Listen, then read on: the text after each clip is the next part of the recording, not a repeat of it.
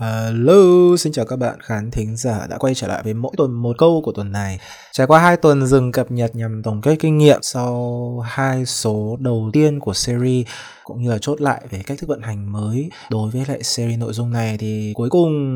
vào ngày hôm nay thì chương trình này cũng đã chính thức quay trở lại. Thì trong tuần thứ ba này mình muốn cùng với mọi người chia sẻ một khái niệm có thể nói là cũng không lạ nhưng cũng không quen. Ờ, à, xong nó đã tồn tại từ rất lâu trong hệ thống hành chính của Trung Quốc. Đó chính là khái niệm đô thị cấp tỉnh đặc biệt trong hệ thống kết cấu hành chính tại nước này. Vậy đây là một cái khái niệm như thế nào?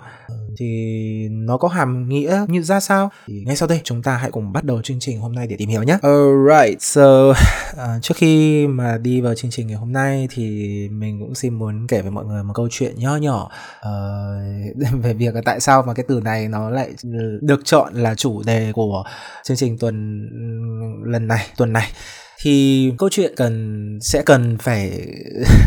khiến chúng ta phải hứng ánh nhìn về chuyến công tác tháng 9 năm ngoái của mình khi đến với Thâm Quyến thì trong một lần khi di chuyển cùng một đoàn công tác, lúc đấy là mình đảm nhiệm ở vị trí phiên dịch và phiên dịch cùng đoàn cũng như là phiên dịch cabin của sự kiện. Thì ngồi trên xe có hướng dẫn viên, có sẽ giới thiệu với mọi người qua một chút về thành phố Thâm Quyến là một thành phố như thế nào. Alright, thì trong một lần di chuyển ở trong thành phố thì có người đã từng hỏi. Có người trong cùng đoàn tôi đã từng hỏi là ô thế thâm quyến là một thành phố có cấp bậc như thế nào ở trung quốc ấy nhỉ? Và người hướng dẫn viên này thì đã uh, giới thiệu rằng là thâm quyến là một trong những thành phố trực thuộc trung ương tại đất nước này. Uh, có thể là với nhiều người trong chúng ta thì đây nó không phải là một cái chuyện gì đó quá quan trọng đúng không? Vì uh, oh yeah, yeah, thâm quyến là của Trung Quốc đâu phải gì đâu mà có liên quan gì đến chúng ta đâu mà chúng ta cần phải biết đúng không ạ? But uh, nghe trong tai của một người từng được học và đào tạo về về về về tìm hiểu về Trung Quốc thì mình thấy rằng thì lúc ngay lúc đấy là trong đầu mình bỗng dưng nổi ra một loạt các dấu hỏi chấm. Ủa khi nào nó thành thành phố uh, trực thuộc trung ương vậy? mà mình còn không biết ta. Đó thì thì cũng chính từ cái cơ duyên như thế này. Cái câu chuyện như thế này dẫn đến là mình đã có đi tìm hiểu đôi chút về thứ nhất thâm quyến. Nó là một thành phố như thế nào và nó uh, đang có một cái địa vị hành chính ra sao ở tại Trung Quốc. Từ đó thì đã dẫn đến là cái cụm từ khái niệm đô thị cấp tỉnh đặc biệt mà mình muốn share với mọi người trong chương trình tuần này. Ok thì đô thị cấp tỉnh đặc biệt là gì? À, trong hệ thống kết cấu hành chính tại Trung Quốc thì đây là khái niệm thường chỉ những thành phố cấp tỉnh có những ưu ái nhất định trên quyền hạn quản lý và quyết định liên quan đến lĩnh vực phát triển kinh tế xã hội actually là nếu như với với các bạn nào mà có tìm hiểu qua về Trung Quốc thì chắc các bạn cũng đều có thể biết được rằng là so với lại hệ thống hành chính tại Việt Nam thì hệ thống hành chính ở Trung Quốc nó có một vài chút xíu xíu khác biệt so với lại uh, bên Việt Nam của chúng ta. Cụ thể là ngoài việc có chính quyền cấp trung ương, chính quyền uh, cấp tỉnh ra thì ở uh, một trong những điểm mà mình cho rằng là khác biệt nhất trong hệ thống hành hành chính của Trung Quốc đó là hệ thống hành chính Trung Quốc có một cái cấp bậc đó là thành phố cấp tỉnh hay thành phố địa phương. Thì thành phố cấp tỉnh với thành phố địa phương nó có khác gì nhau? Thì đây là cần phải có so cần phải có phân biệt như vậy để chúng ta phân biệt với khái niệm thành phố trực thuộc trung ương đúng không ạ? actually ở Việt Nam thì chắc chúng ta cũng đều biết là thành phố trực thuộc trung ương có địa vị là ngang với lại một tỉnh hay là một địa phương. Like uh, mình thì là sinh ra tại Hải Phòng thì Hải Phòng chính là một trong những thành phố trực thuộc trung ương và nó có địa vị là ngang bằng với lại các tỉnh thành khác ví dụ ngang bằng với lại tỉnh uh, Thái Nguyên tỉnh Bắc Giang like this thì ở tại Trung Quốc cũng vậy. Trung Quốc cũng có thành phố trực thuộc trung ương và các tỉnh thành. Tuy nhiên là uh, ở ngay dưới các tỉnh thành bởi vì là các tỉnh thành ở tại Trung Quốc thì thường có diện tích rất lớn và số lượng nhân khẩu rất là lớn. Cho nên là ngay dưới tỉnh mà đã có huyện xã phường thì nó hơi khó quản lý. Cho nên ở từ đó thì nó sẽ có thêm một cái khái niệm mà uh, phải nói là khá là phổ biến và khác biệt rõ rệt so với Việt Nam mình đó là thành phố các tỉnh hoặc là thành phố trực thuộc tỉnh. Yeah, alright thì uh, thành phố trực thuộc tỉnh có có nghĩa như nào? Đó là những thành phố được có bị chịu sự quản lý của chính quyền tại tỉnh đấy thì đô thị cấp tỉnh đặc biệt về thực chất thì nó là một thành phố cấp tỉnh. Tuy nhiên nó lại hơi khác biệt với những thành phố cấp tỉnh khác ở chỗ đó là nó có những ưu ái nhất định trên quyền hạ quản lý và đưa ra các quyết định liên quan đến uh, phương diện lĩnh vực phát triển kinh tế xã hội. Uh, lấy thâm quyến là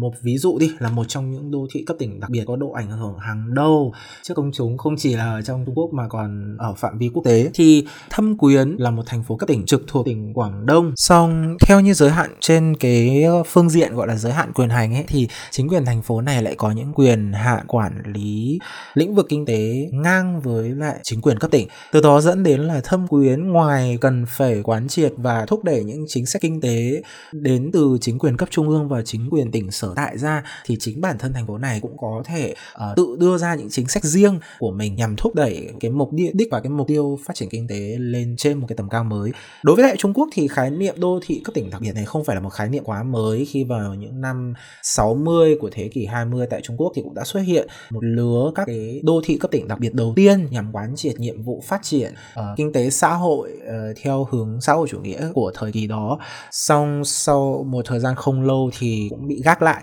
Nhưng mà để cái khái niệm đô thị cấp tỉnh đặc biệt này có hàm ý như hôm nay được nhiều người biết đến uh, ví dụ như mình nhớ không lầm là trong tiếng Việt là còn có hay được gọi là đặc khu kinh tế thì chúng ta cũng cần thì chúng ta có thể cần phải hướng cái ánh nhìn của mình về những năm 80, 90 của thế kỷ trước khi tiến trình cải cách mở cửa đang diễn ra một cách rất rộng rãi và nhiệt liệt tại Trung Quốc. Có thể nói rằng là trong suốt cái quá trình cải cách mở cửa, những đô thị cấp tỉnh đặc biệt cũng giống như một vành đai đệm rất quan trọng giữa chính sách trong nước và chính sách đối ngoại của Trung Quốc trong lĩnh vực kinh tế. Đối với lại trong nước thì những đô thị cấp tỉnh đặc biệt này như là đầu tàu làm miền đất thí nghiệm cho những mô hình kinh nghiệm đổi mới cũng như là nơi gia công những cái mô hình uh, tư duy được đón nhận từ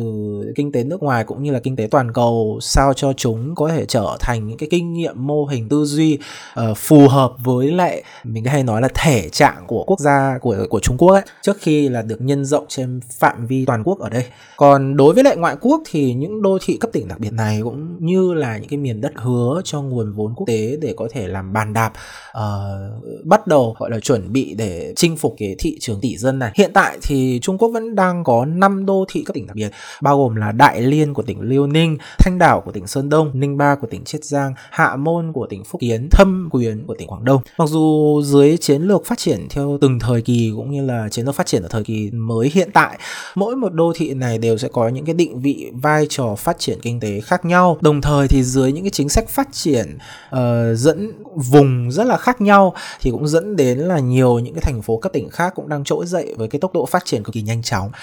Uh, song với ưu thế về uh, vai trò hành chính của chính bản thân những thành phố này thì những đô thị cấp tỉnh đặc biệt này vẫn đang có những cái ảnh hưởng nhất định trên bộ máy phát triển kinh tế tại Trung Quốc. Cụ thể thì Thâm Quyến vào những năm trở lại đây, ngoài là đô thị cấp tỉnh đặc biệt với những ưu ái trên việc thiết lập các cái cơ chế chính sách liên quan đến phát triển kinh tế ra thì đây còn đang dần trở thành là một trung tâm phát triển công nghệ cao và sáng tạo cũng như là thu hút nhân tài liên quan đến những ngành chế tạo công nghệ cao ở tại Trung Quốc thì, ok, tổng kết lại thì trong quá trình trình hội nhập mở cửa. Có thể nói là mỗi quốc gia đều sẽ có những cái tình hình khác nhau mà phải đối mặt. Từ đó thì sẽ cũng dẫn đến là những cái thay đổi xung đột. Uh, có thể nói là nó chắc chắn sẽ phải sẽ sẽ sẽ xảy ra giữa cái cũ và cái mới giữa cái tân tiến và hiện trạng hiện tại mà không thể nào tránh khỏi được. Thì trong suốt cái quá trình cải cách hội nhập mở cửa này uh, đô thị cấp tỉnh đặc biệt nó có thể coi là gần giống như là một giải pháp uh,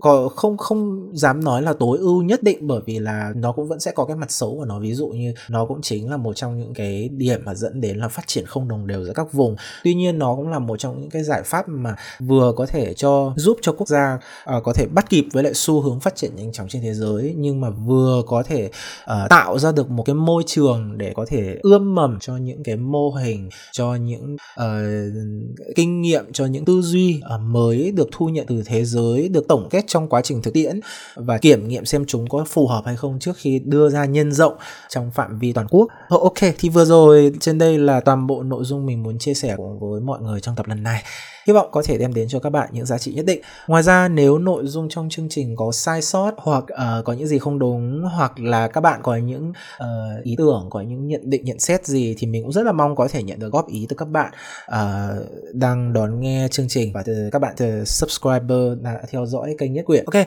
cuối cùng thì nếu như các bạn cảm thấy chương trình hôm nay thực sự rất là hữu ích và có thể mà đã mang đến cho các bạn những giá trị nhất định thì các bạn hãy đừng quên like, share và để lại theo dõi để không bỏ lỡ những nội dung có ích tiếp theo của Nhất Quyển nhé. Hẹn gặp lại tất cả mọi người vào mỗi tuần một từ của tuần sau nha. Xin chào và hẹn gặp lại.